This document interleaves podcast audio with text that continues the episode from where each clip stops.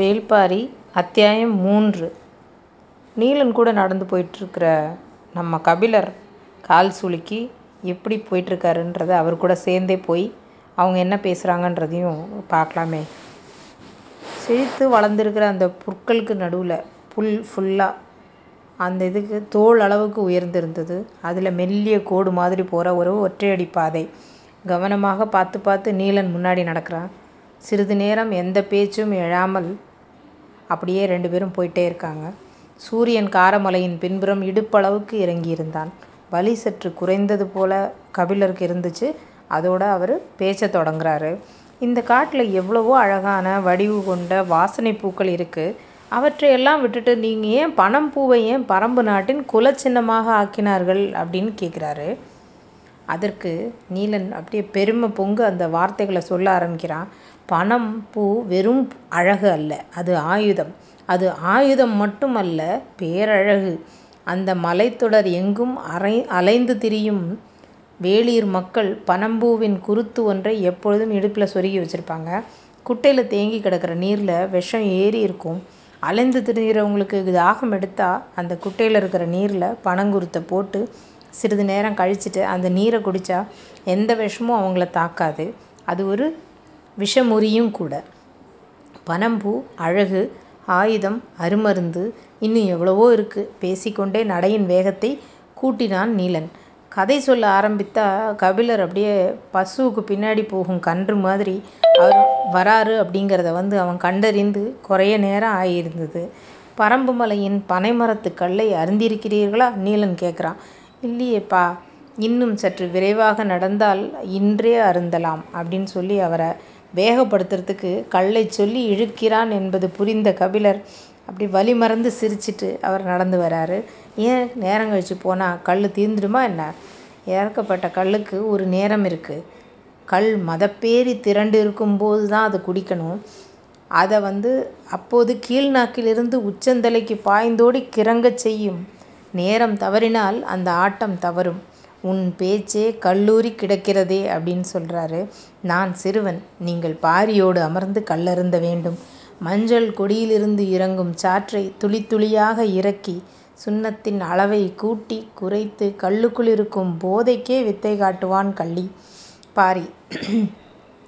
அவனோடு அமர்ந்து கல்லருந்தும் நாள்தான் வாழ்வின் திருநாள். கபிலர் வாஞ்சையோடு அவனை பார்க்குறாரு. கல்லையும் மிஞ்சிய இடத்துல பாரிய வச்சிருக்கிறான் என்று யோசிக்கையில் நீலன் தொடர்கிறான். பெருங்குடி பாணன் ஒருவன் பாரியை பனையன் மகனே என்று வர்ணித்து பாடியுள்ள பாடல்களை கேட்டிருக்கீங்களா? இல்லையேப்பா. முழு நிலா நாளில் அந்த அரிய காட்சியை பார்க்குறதுக்கு ஆதிமலை அடிவாரம் ஊர் மன்றலில் எல்லோரும் திரண்டிருக்க பேரியாழ் மீட்டி பறை முழங்க பனையன் மகனே பனையன் மகனே என பாடலை பாடத் தொடங்கினால் பறம்பு நாடே எழுந்து ஆடும். சொல்லும்போதே துள்ளி குதித்தான் நீலன். தனி ஒரு வீரன், நாட்டையாளும் தலைவனை இவ்வளவு நேசிப்பதா?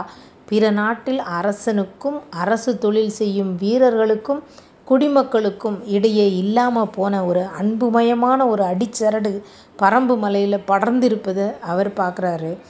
இதுதான் குலவழியில் நடக்கும் ஆட்சிக்கும் பிற அரசாட்சிக்கும் உள்ள வேறுபாடு என்று நினைத்தபடியே கபிலர் கேட்குறாரு, உனக்கு பாட தெரியுமா? பறம்பை பற்றியும் பாரியை பற்றியும் இன்று முழுவதும் பாடிக்கொண்டே இருப்பேன். அது மட்டும் அல்ல, என் குலப்பாடலும் எனக்கு தெரியும். சரிப்பா, உன் குலப்பாடல் இருக்கட்டும், பாரியின் குலப்பாடல் உனக்கு தெரியுமா? தெரியும். மாவீரன் எவ்வியிடமிருந்து அது ஆரம்பிக்கிறது. அதை பாடுவியா? நான் பாணனும் அல்ல, பாரி குலத்தவனும் அல்ல, ஆனால் நான் அது பாடுவது முறையும் அல்ல அப்படின்னு சொல்கிறான். இவ்வளோ நேரம் பேசிட்டு வந்த நீலன்கிட்டேருந்து முதன் முறையாக இவருக்கு ஒரு தகவல் மாதிரி கிடைக்கிது. பறம்பு மலையில் பாரியின் குலமக்கள் மட்டுமல்ல, வேறு குலத்தை சேர்ந்தவங்களும் நிறைய பேர் அங்கே இருக்காங்க அப்படிங்கிறது. குலத்தலைவன் ஆளும் நாட்டில் வேறு குலத்தவர்கள் இருப்பது பொதுவாக அப்படி இருப்பதில்லை. அப்படியே இருந்தாலும் மரத்துக்குள்ள நெருப்பை மறைச்சி வச்ச மாதிரி ஆழ்வோருக்கான ஆபத்தல்லவா அது அப்படின்னு யோசிச்சுட்டே கபிலர் நடை சற்றே பின்தங்குகிறது.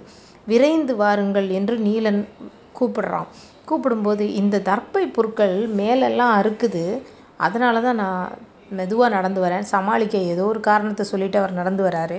இந்த பொருட்களுக்கு என்ன பெயர் சொன்னீங்க அப்படின்னு அவன் கேட்குறான். தர்ப்பை பொருட்கள் சேரன் வேள்வி நடத்தும் போது அந்தணர்கள் இந்த தர்ப்பை பொருட்களாக வச்சு சடங்கு செய்தார்கள் என்று சொல்கிறான் அவன். நாங்கள் இதை ஆனால் நாக்கருத்தாம் புல் என்று தான் சொல்லுவோம். அப்படியா? யாருடைய நாக்கை அறுத்தது? ஏன் இந்த பெயர்? அது முருகன் காதலித்த போது நடந்த நிகழ்வு.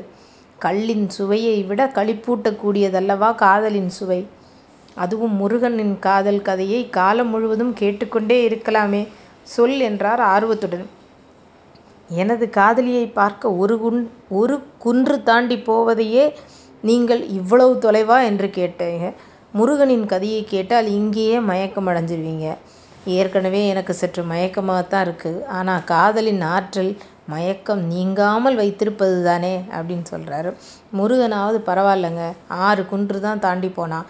ஆனால் வள்ளியோ முருகனை பார்க்குறதுக்கு 11 குன்றுகள் தாண்டி வந்தா. என்ன இருந்தாலும் வள்ளி நிலமகள் அல்லவா, அவளின் ஆற்றல் சற்றே அதிகம். குறிஞ்சி நிற தலைவன் முருகனை பற்றி எவ்வளவோ கேள்விப்பட்டிருக்கோம். ஆனால் இவன் முற்றிலும் புதிய ஒரு இடத்திலிருந்து கதையை தொடங்குறானேன்னு கபிலர் ஆச்சரியப்பட்ட கணத்தில் இருந்து அவன் கதையை தொடங்குறான். இந்த காரமலை அடிவாரத்தில் குடில் அமைத்து குலம் தொடங்கிய அந்த காலத்தில் பயிர்கள் விளைய வச்சு திணையை அறுத்தும் கிழங்குகளை பிடுங்கியும் கொண்டு வந்து சேர்ப்பதும் இப்போவே இவ்வளவு கடினமாக இருக்குது. ஆனால் அது அப்போ எப்படி இருந்திருக்கும்? காவலுக்கு போய் பறவைகளிடமிருந்தும் விலங்குகளிடமிருந்தும் காப்பாற்றி கொண்டு வருவது பெரும் பாடாக இருந்தது. விளைச்சல் காலம் தொடங்கிட்டுச்சுன்னா முருகனின் தோழன் எவ்வியும் திணைப்புலம் காக்க போவாங்க. வயதிலே இளையவனான எவ்வி தான் முருகனுடன் எந்நேரமும் இருக்கும் தோழன். கீழ்மலையின் விளைச்சலை பாதுகாத்து கொண்டு சேர்க்கிறது தான் அவங்களோட வேலையாகவும் இருந்தது. பயிர்கள் முற்றத் தொடங்கும் போது வேலையின் கடினம் தெரிய ஆரம்பிக்கும். மானும் மிளாவும் கிளியும் குருவியும் இன்னும் பல உயிரினங்களும் எல்லாம் பயிர்களை மேக பகலிலே வரும். யானைகளும் பன்றியும் இரவில் வரும். இவற்றிடமிருந்து விளைச்சலை காக்க வேண்டும். வயலுக்கு நடுவில் புன்னை மரத்தில் பரணமைத்து தட்டை தழல் கவன் என பல கருவிகளை வைத்து ஓசை எழுப்பி விளைச்சலை பாதுகாத்து வந்தனர். இரவு பகலாக கண்விழிப்போடு இருக்க வேண்டும். காட்டிலே கிடைக்கும் தேனையும் கிழங்கையும் தின்று கொண்டு பல நாட்கள் இவர்கள் அந்த பரணிலே தங்கியிருந்தனர். ஒரு நாள் காலை காட்டுப்பன்றி கூட்டம் நுழைஞ்சிச்சு. காட்டுப்பன்றியை துரத்திக்கிட்டே முருகன் வந்து அந்த விரட்டியபடி அப்படியே உள்ளே போகிறாரு. அவர் போய் அவங்கள அம்பு எய்தி கொள்றதுக்கு பல முறை முயற்சி செஞ்சுட்டு பன்றி கூட்டம் போவதாகவே இல்லை. அவருக்கு இதில் என்ன பண்ணுறதுன்னே தெரியல. அப்போது எவ்விட்ட சொல்கிறாரு, நீ பரனிலே காவல்காரு, நான் இந்த பன்றி கூட்டத்தை போய் காரமலைக்கு அப்பால் விரட்டிட்டு வரேன் அப்படின்னு சொல்லிட்டு வில்லோடு புறப்பட்டு போகிறான் முருகன். யானை கூட்டத்தை கூட எளிதில் விரட்டிடலாம். ஆனால் இந்த பன்றி கூட்டத்தை விரட்டி செல்வது எளிதே அல்ல. புதருக்குள் ஒளிந்து கொண்டும் திசை மாற்றியும் நம்மளை ஏமாற்றும். எளிதில் ஓடி போயிடவும் செய்யாது. தனது உயிருக்கு ஆபத்துன்னு தெரிஞ்சால் மட்டும்தான் அந்த பன்றி தப்பித்து ஓட நினைக்கும். அவன் தோல் உரையில் உள்ள எல்லா அம்புகளும் தீர்ந்து போயும் அவர் அந்த பன்றிகள் எதையுமே வெளியே அனுப்புறதில்ல. அவருக்கு எந்த பலனுமே கிடைக்கல. பன்றி கூட்டத்தை கண்டால் புலியே பின்வாங்குமாம். ஒற்றை வீரனால் என்ன செய்ய முடியும்? எல்லா அம்பும் போனதுக்கப்புறம் கடைசியில் ஒரே ஒரு அம்பு இருக்குது. அதை பன்றி கூட்ட தலைவன் மேலே யாருன்னு பார்த்து குறி வைத்து அதன் மேலே எய்து விடுகிறார். அப்போது உள்ளே இருந்து காதை கிழிப்பது போல் ஒரு சத்தம் வருது. பன்றிகளின் ஓட்டம் என்பது என்ன என்பது அப்போ தான் அவர் தெரிஞ்சுக்கிறாரு. மலையை கடக்கும் வரையில் அவை நிற்கவே இல்லை. அவற்றை விரட்டிவிட்டு தனது பரன் நோக்கி நடக்கத் தொடங்குகிறான் முருகன். கை காலெல்லாம் குச்சியில் கீறி ரத்தம் வழிஞ்சு உச்சி பொழுது ஆயிடுச்சு. முருகனுக்கு நான் வறண்டு உள்ளிழுத்தது. அந்த திசையில் வேங்கை முடுக்குக்கு அருகில் ஒரு அருவி இருப்பது தெரியும். நீர் அருந்து அந்த இடத்துக்கு போகலாமே அப்படின்னு நினச்சி அந்த இடத்துக்கு போகிறாரு. போகிற இடத்துல பெரும் ஓசையோடு அருவி கொட்டிக்கிட்டு இருந்தது. கையில் இருந்த வில்லையும் இதையும் வச்சுட்டு சிறு பாறையில் வச்சுட்டு போய் நீரை நோக்கி நடந்து அப்படியே அந்த குளிர்ச்சியான நீரை பருகிறதுக்காக கீழே குனிகிறான். பேக்கில் ஒரு சத்தம் கேட்குது. பின்னாடி ஒரு சிரிப்பொலி கேட்குது. அருவியில் யாரோ குளித்து கொண்டிருப்பது. யார் என உற்று பார்த்தா தெரியல. சற்றே அருகில் போய் பார்ப்போமே என்று நகர்ந்து உள்ளே போகிறான். அவன் கண்களை அவனாலே நம்ப முடியல. இந்த இடத்துல அவர் சொல்கிற வார்த்தைகள், நீர்வடியும் கூந்தலை சிலிப்பியபடி இந்த பக்கம் திரும்பினால் இவ்வளவு நேரம் அவன் எறிந்த மொத்த அம்புகளும் கூந்தலுக்குள்ளிருந்து பாய்ந்து அவன் மீது எகிறின. எவ்வி எத்தனையோ முறை சொல்லி பார்க்குறான், தினைக்கதிர் பறந்து நிற்கிறது. அரப்பு முடிந்ததும் அவளை தேடி போகலாம்.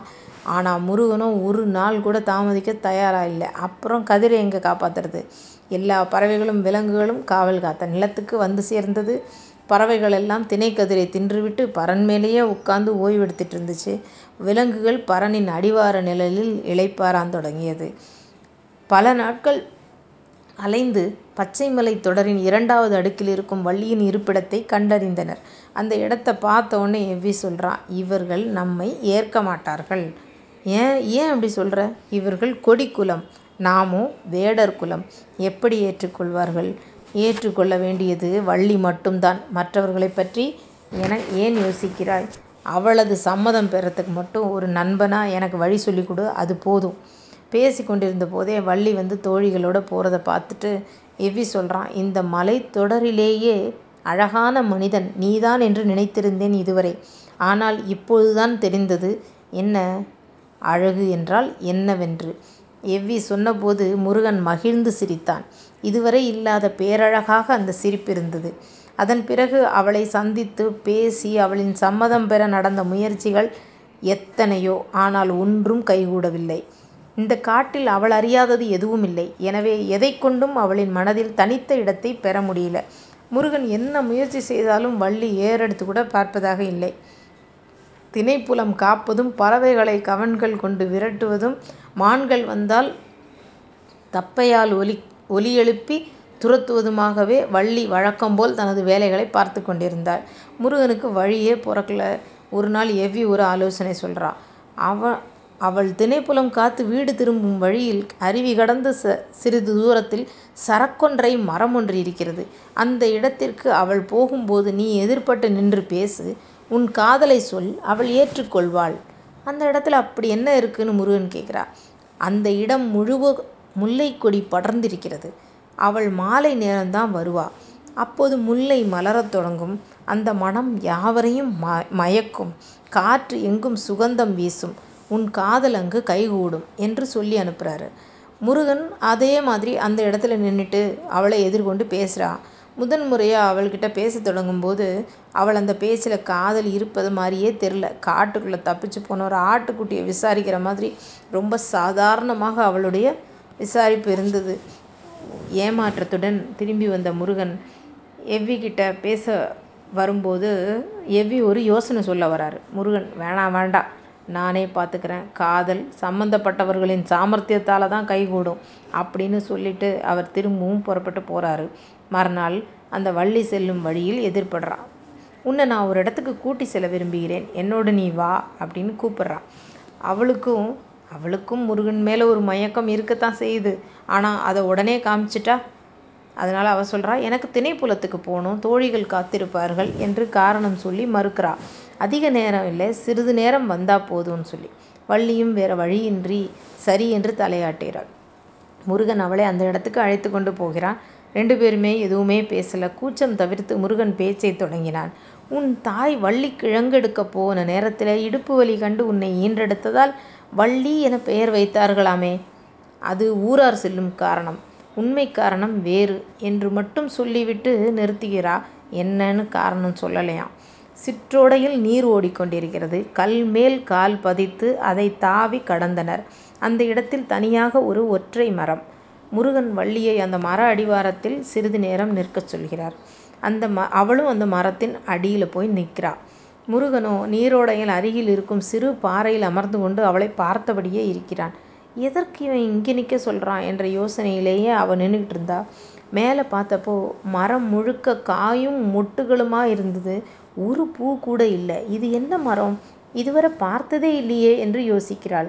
மரத்தின் மீது கை வைத்து பட்டையை சிறிது உரித்து நுகர்ந்து பார்க்கிறாள். அவள் மனம் என்ன மனம் என்பதை நுகர்ந்து பார்த்து கண்டுபிடிக்க ட்ரை பண்ணுறா.